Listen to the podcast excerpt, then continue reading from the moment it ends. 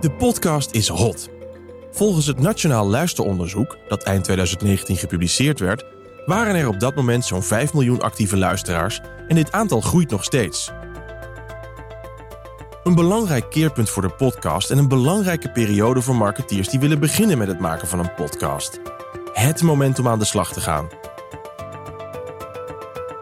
Steeds meer bedrijven starten met een podcast waarmee ze een nieuw publiek bereiken.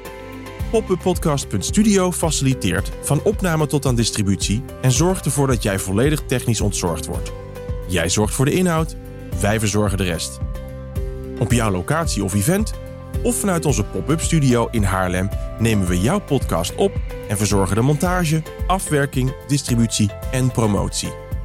Mijn naam is Joey Buddenberg en je luistert naar de Pop-up Podcast. Woordenvol tips voor jouw zakelijke podcast. Wat is het beste format? Hoe promote ik een podcast? Hoe pas ik de podcast toe binnen mijn contentstrategie? Hoe klink ik als een professional? Vragen waar we jou een antwoord op proberen te geven.